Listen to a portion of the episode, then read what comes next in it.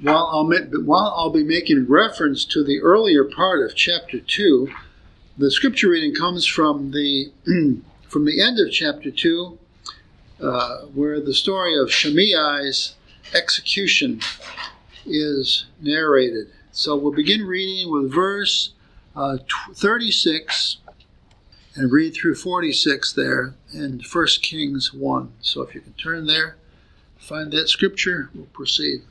Beginning to read then with verse 36, Then the king sent and called for Shimei and said to him, Build yourself a house in Jerusalem and dwell there, and do not go out from there anywhere.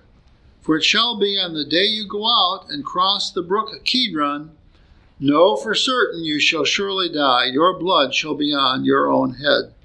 And Shimei said to the king, The saying is good, as my lord the king has said, so your servant will do.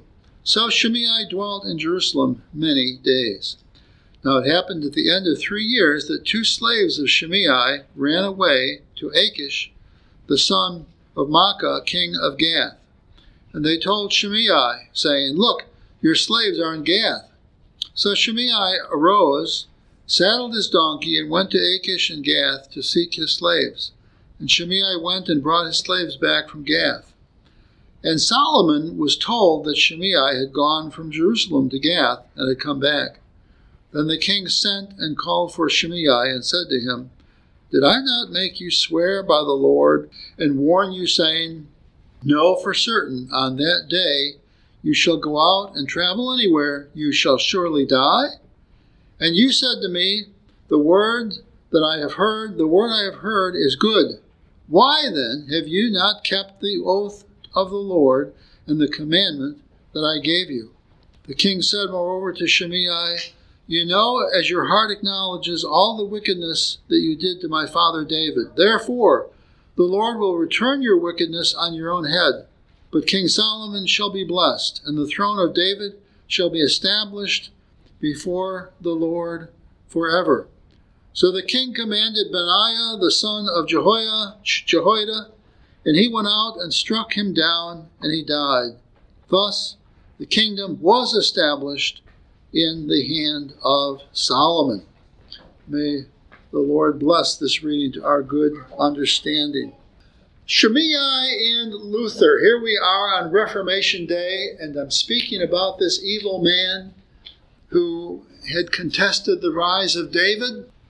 But I mean to make a comparison between the Roman Catholic Church at the time of the Reformation, who had contested the rise of another king, even the son of David, even our Lord Jesus Christ.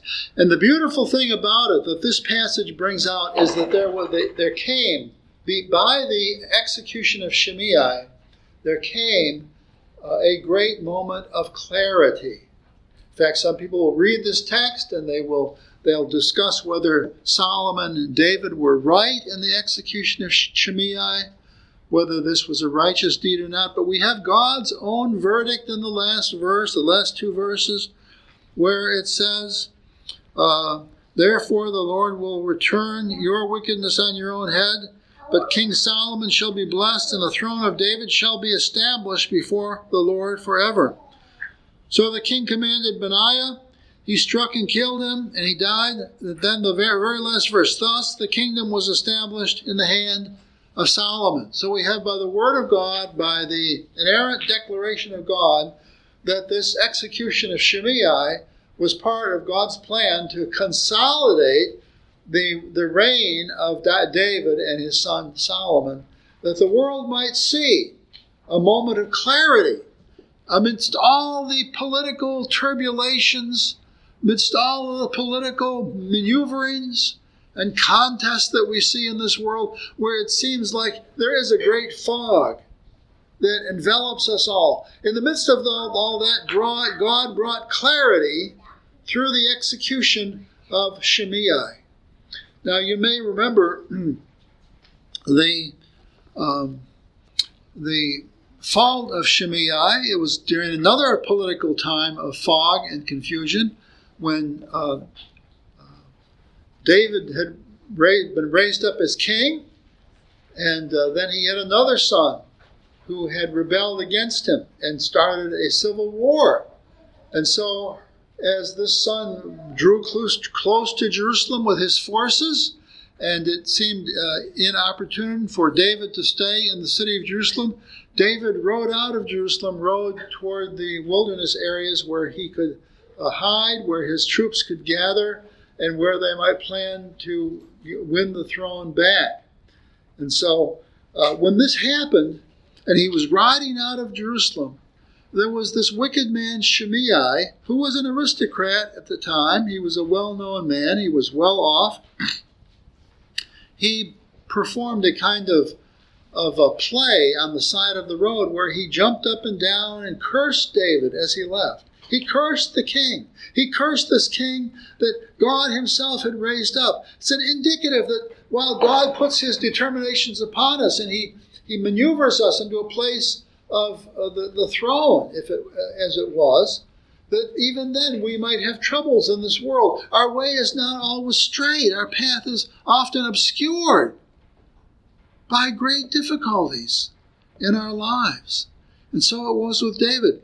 And many of the men that were with David, they said, can we go over and slay this man? He was jumping up and down on the side of the road, shrieking about how David was being cursed by God.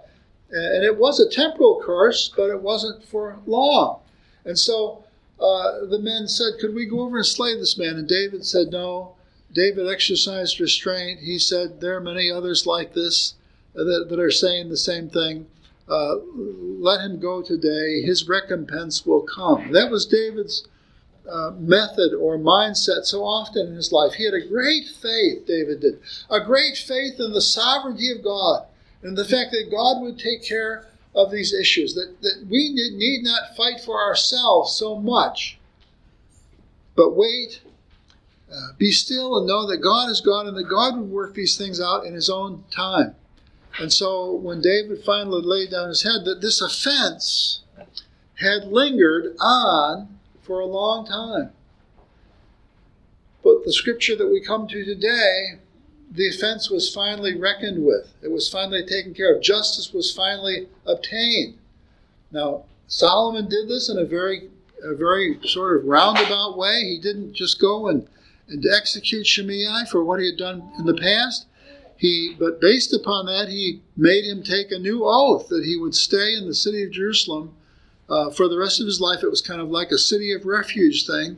As long as he stayed in the city, he would be okay. But if he left, he would be executed. And so Shimei counted this property of his, these slaves of his, he counted that more precious than his own life. And when the slaves fled, he went after them and brought them back to Jerusalem, thinking that nothing would happen. So the same kind of presumption that was in Shimei's mind originally when David was fleeing because of the civil war, that presumption came back to him and caught him up and caused him to meet his end. Now, there's this great parallel that we could reach, and this is the way John Knox especially was a man who would take a text like this and he would apply it to his own day. And he would say, you see here, this man Shimei was executed for his evil, and Knox would say something like, in the same way that the Roman Catholic Church has usurped its powers, and it has shouted at God, and it has blasphemed the Lord through the Mass and these other evils that it has perpetuated.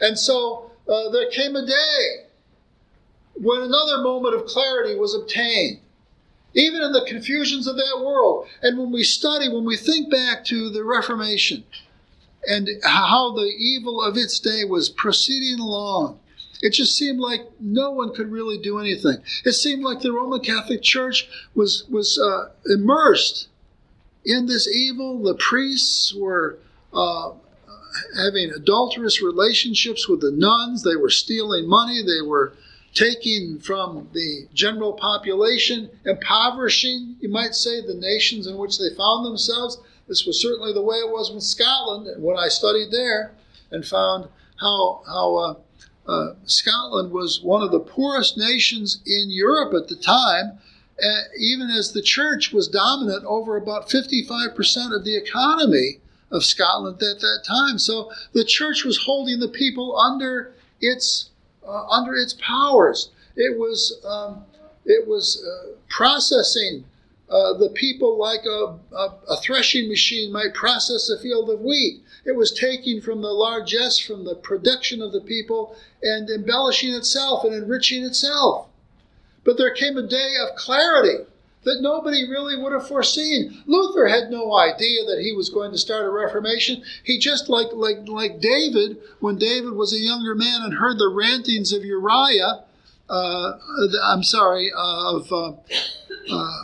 Goliath, his heart was troubled within him. And so he said, let me go and do battle with Goliath. He had no idea what the outcome would be. So it was with Martin Luther. He was troubled about these things. He had been reared in the church. He had been reared in this church of darkness. He had been tutored in darkness. He'd been persuaded of the darkness. And he saw no hope for himself. We've told the tale many times how he would be serving the Mass.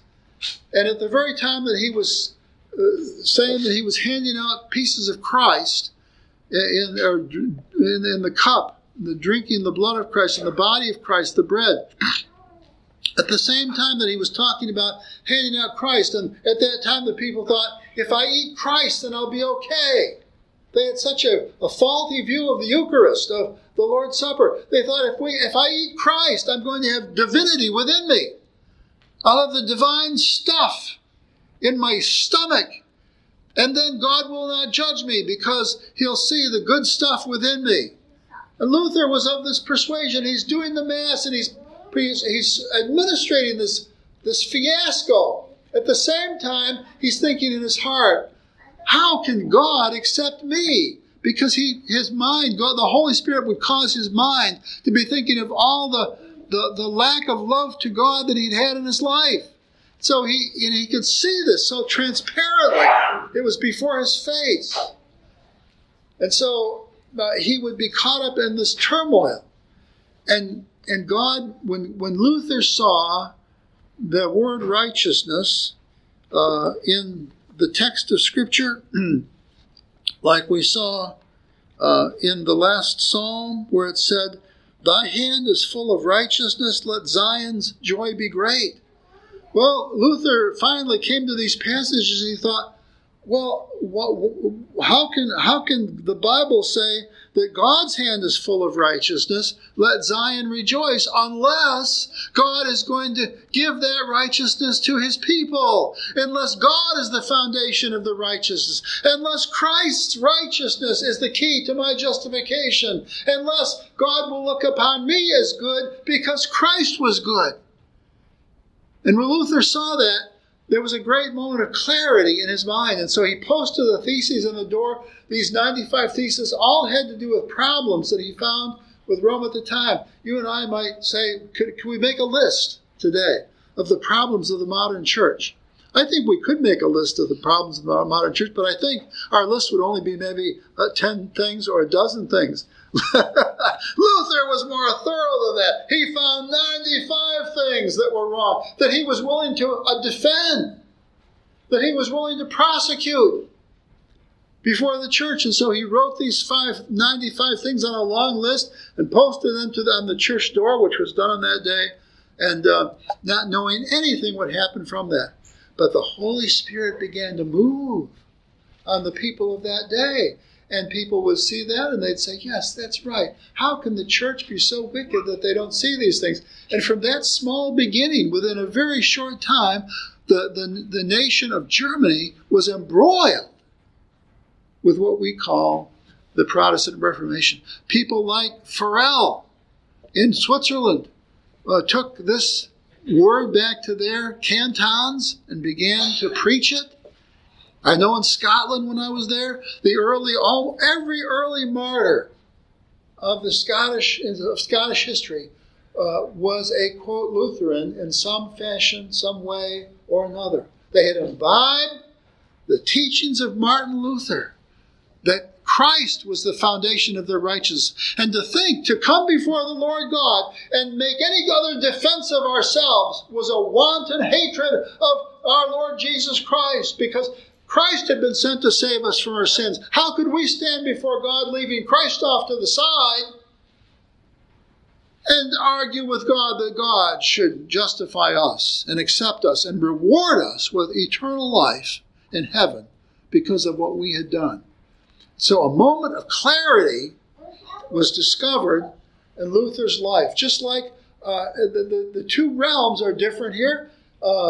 In Shimei's case, it was the political realm where a moment of clarity was discovered. In Luther's life, it was the theological world, the church world, where a moment of clarity was obtained. But in both cases, a moment of clarity was obtained. And these moments of clarity are wonderful things. They come to us not because of the strivings of man, not because of our power, not because of our running or our thinking or our arguing. These moments of clarity come because of the power of God. And we rejoice that God smiled when God smiles upon us and blesses us in this way. And so, in this case, we see that this came upon the scene in the days of the transition between David and Solomon, his son. Now, if we compare the two things, if we look at we see Shimei's in the notes on in the sermon here. We have Shimei's recompense and justice. We've seen that. And compare that to Rome's recompense and justice with the rise of Luther. I think you can see a lot of similarities. Earlier in the chapter of 1 Kings 2, all of these enemies of Solomon who had risen up to coronate Adonijah are all spoken of. And all of them had their wickedness. In verse 13, it talks about Adonijah, who had been crowned king, and he goes to his mother, or he goes to Bathsheba, the mother of Solomon, and says, "Could you do this errand for me? Go to Solomon and ask him. Only one thing I ask, and that is that I be given this maid Abishag, who had been ordained to keep David warm at night. Let her be my wife." And Solomon immediately took umbrage at this. In verse 21, or 22, King Solomon answered and said to his mother, "Now why do you ask Abishag the Shunammite for Adonijah? Ask for him the kingdom also, for he is my older brother, for him and for Abiathar the priest and for Joab the son of Zariah." And then King Solomon swore by the Lord, saying, "May God do so to me, and more also, if Adonijah has not spoken this word against his own life." Why was Solomon so upset with this? Well, it was because Adonijah had these pretensions of being the king. And he thought if he couldn't be the king immediately, at least he could have the king's old woman, this young, nubile woman that had been chosen to help David medicinally, of which I made a great to-do last week, pointing out that David was so out of it that he didn't have any sexual feelings for Abishag whatsoever. He was on the verge of death, and his body was cold. But Adonijah thought this would be a great thing if his life would be embellished by the last woman that was with King David. And each of these men has their problems like that. Abiathar, Joab, who took refuge in the temple and took hold of the horns of the altar. Each of these men ultimately was slain for their wickedness of rising up and supporting Adonijah when they knew in their heart of hearts that Solomon had been the predestined, the foreordained king that God had put his hand on before David had died. And so there was this moment of clarity brought about through the movement of God upon Israel at that time. Well, if we look at Rome, we see the same kinds of problems. There had been, even though there had been this lingering time where Shimei's sin had not been discovered or had not been judged, I should say. So it was with Rome. For centuries at this point, Rome had corrupted the doctrines of Christ more and more and more. The two great sins of the Roman Catholic Church were its doctrinal declension and its persecution of the elect, persecution of the martyrs. These two great things. But the Reformation was famous for three doctrines. Can you remember what they were? The doctrine of justification by faith alone, the doctrine of sola scriptura, and the doctrine of the priesthood of all the believers. No special priesthood. We're all priests together in Christ. Christ is a special priest, not any human being. And so at each of these points, the beauty of Christ had been lost. The Mass had been raised up, this blasphemous thing that Luther struggled with even as he did it. He could not countenance what he was doing. And finally the Lord showed him how that was all a mirage. It was a delusion. It wasn't the Mass that was going to heal people. It was the Christ of the Mass that would heal people and make them whole. And so the church had promoted these false things and even persecuted those who had come before that tried to bring them, to make sense of them. Before Luther, there were the Waldensians for about 300 years in northern Italy, in the mountains, in southern France.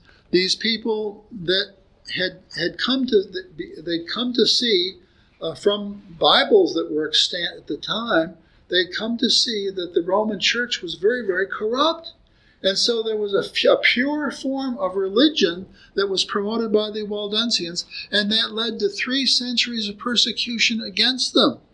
In 1417, near the end of this time, old John Oldcastle, who was a Lollard, which meant he was a follower of the Hussites, of Peter Waldo and the Waldensians. He was executed, but he was one of just a long line of people. So when anybody discovered the truth, when Tyndale made his translation, when Wycliffe made his translation, these people were persecuted because the church hated the truth at the time. Wycliffe was the first man to call the Pope Antichrist in the 1300s. And somehow John Wycliffe managed to make it to the end of his life and die a natural death. But the church was so hateful and so angry against him that 40 years after his death, they dug up his body, and then they broke the body in 4 parts. They quartered. You could be hung and then you could be quartered. Your body could be cut in 4 quarters. And then they took the 4 quarters of Wycliffe's, what was left of his bones, they took them and they threw them in a lot of manure. And they rubbed those bones in manure. As if Wycliffe was in heaven above, probably laughing with scorn at these idiots. But they took his body, they mixed it with manure, and then they burned the bones. They really got even with Wycliffe. But they hated the idea that somebody would make the Word of God open and available for the people of God across the land. And so this was the problem with not the church had done this, and the decades rolled on, and the centuries rolled on. And it seemed like there was no judgment, there was no justice. There would be no end to this evil that was being done. But then one day, in the midst of the Mass, the Holy Spirit began to work on this monk, Martin Luther. And on another day, soon after, he nailed these theses on the door. And then on another day, soon after, the Holy Spirit began to work in the hearts and the minds of the German people at that time. And whereas there had been no unanimity before, there had been no concern over these things in a widespread way, all of a sudden, by the working of the Holy Spirit, clarity came to be. And Luther, because of his courage, the courage to do one thing right on one day without any expectation of great outcomes, because of that single day's courage, the Protestant Reformation occurred, and today, in effect, God ripped the church out of the hand of Rome. Now, Rome still exists. God did not finally put an end to Rome at that time, but he ripped the rule, the unanimity, the consensus out of the hand of the Pope, and there was a day of clarity that came. And whereas the Roman Church loves to dwell in obscurity and confusion, mincing the words of doctrine, confusing definitions of doctrine, confusing, for instance, with Mary, not allowing Mary to be seen as a true mediator, which they say to pray to Mary, they say to use her like we would use Christ, but no, she's not a real mediator, she's just a mediatrix. They have these 1,000 definitions, redefining of words and people and this kind of thing. And it's a hopeless morass of confusion. Whereas in Protestantism, things were clear.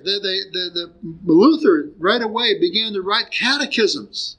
And the Reformed people wrote catechisms and confessions of faith, because they wanted people to know what they believed. There was none of this idea that all you've got to do is go to church and eat the divine stuff.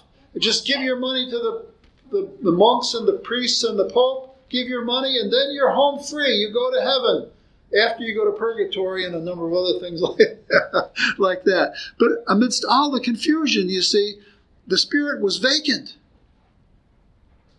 But when Luther had that moment of courage, God worked, and God brought about a moment of clarity. And just as the Davidic kingdom was clarified in the reign of Solomon, and under Solomon it reached its apex, the absolute height of its influence in the world at that time, so that pagan kings all around brought tribute to Solomon and David, showing that they could see that God's ways were wise. They wanted to be on the right side of the Lord. And so they did these things. So it is when we identify with Jesus Christ and assign Him all of the glory and the laud and the honor which is due His name. Who will you serve? The Old Testament says, Joshua said, this day you must choose. Whom will you serve? Will you serve the God of Israel, or will you serve some other gods in other places? That question is posed to us all. What is the controlling power of our lives? Is our life wandering? Are we confused? Do we have no controlling element or principle in our lives? Are we really united with Christ, or are we just using the word Christ on our lips as some sort of a word? If we do not love Christ, if Christ is not the controlling power of our lives, then we are not followers of the Lord Jesus Christ. And so, in the same way that there was clarity in Shimei and Solomon's day through the death of Shimei, there was clarity in the history of the church when Luther nailed those theses on the door of the Wittenberg church door. Now, there's a third point here. I don't want to belabor it very much, but the temporal justice, the justice of this world, is not always complete, and there continues to be much confusion regarding Israel and the world today, regarding the kings of the kings of Israel, and that sort of thing. We know that they led to the necessary birth of the Lord Jesus Christ. But even after Jesus' resurrection and ascension above, still there's a kind of confusion in this world that we don't truly understand. God does, and God will bring clarity out of it in His own due time. But in the meantime, the question falls to us, what will we do? Will we be caught up in the clarity of the gospel of the kingdom of our Lord Jesus Christ, or will we be pulled along by the confusions of this world? I was reading the biography, part of a biography of Jim Elliot, and I'm forgetting Elizabeth Elliot, Jim and Elizabeth Elliot. I knew Elizabeth Elliot because she was alive and well at Gordon-Conwell when I was there, and I'm sure the Works who were there saw her also. She had just gotten married to Addison Leach at the time, who was a great Protestant professor there, but she'd been married to Jim Elliot, who was a really famous martyr because he had lost his life trying to bring the gospel to a warlike, bloodthirsty tribe, a native tribe of Indians in South America named the Aucas, A-U-C-A, Auca Indians in Ecuador.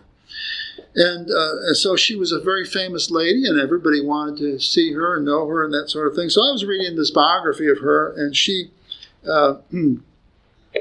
was telling a number of stories about how her husband was killed, and then it seemed like things were utterly lost. I mean, the five missionaries that went to be with them, they had brought gifts to them, they were trying to love on them, they were killed by this warlike tribe of Indians. And the Alcas loved to seduce you into thinking you were safe, and then they'd kill you, you know. And so they'd done all these things. They thought they were safe. They thought that they had a landing strip there amongst the Alca tribe, and then they were gone. So Elizabeth and her daughter were living in a nearby city at that time, and one day out of the jungle comes two women, Alcas, and they wanted to meet the wife. They'd heard this connection between Elizabeth and her husband. They wanted to meet Elizabeth Elliot and her daughter. And you know, you just think, how in the world did this happen? How, from these Indians that had triumphed over the death of these Protestant missionaries, how could this happen? Well, these two women came and they met Elizabeth and her daughter, and they started to talk, and they invited Elizabeth and her daughter back to the Alca tribe, back to the Alca village, so that they could learn about what her husband had come to teach them. Now, just that, when you know how the human mind works, and you know the bridges and the high ramparts of what you have to do to cross those kinds of things for the mind to move from wanting to murder people to wanting to be tutored by them, it's astounding. But Elizabeth went there and began to talk to people. In God's grace, she was allowed to do that which her husband and these four other missionaries had tried to do: lead the Alcas to Jesus Christ. Another name for the Alca were the Waorani men. And one of the Waorani men who speared Jim Elliot and the other missionaries, Kimmo, said, "When Dayuma and Rachel Saint," they were missionaries, "came to Tuaino, which is their village, I accepted Jesus. We were always killing, but I feel so different now. We were always killing, but I feel so different now." So this man was caught up in the mindset and the compulsive mental outlook of wanting to kill people. And the reason that they went there in the first place is because they'd heard about the wanton anger and the wanton wrath of the Alca tribe. And so he said, when these missionaries came to, this is when Elizabeth and her daughter, and then she brought a couple of other people there, the other missionary wives that were down there, "We were always killing, but I feel so different now." Years later, as more Waorani professed faith in Christ, persecution mounted from other savage and yet unreached tribes there in the Ecuadorian rainforest. When hostile tribesmen with spears closed in on a Waorani Christian named Tonai, he said to them, "Go ahead and kill me. I will go immediately to be with Jesus, who died on the cross." And he was speared. Elizabeth writes, "Tonai was the first Waorani martyr. He was no fool. He gave what he could not keep to gain what he could not lose." Such are moments of clarity in the history of the church. Such was the moment of clarity for Martin Luther and the Protestant Reformation. Such, I pray, is your moment of clarity today.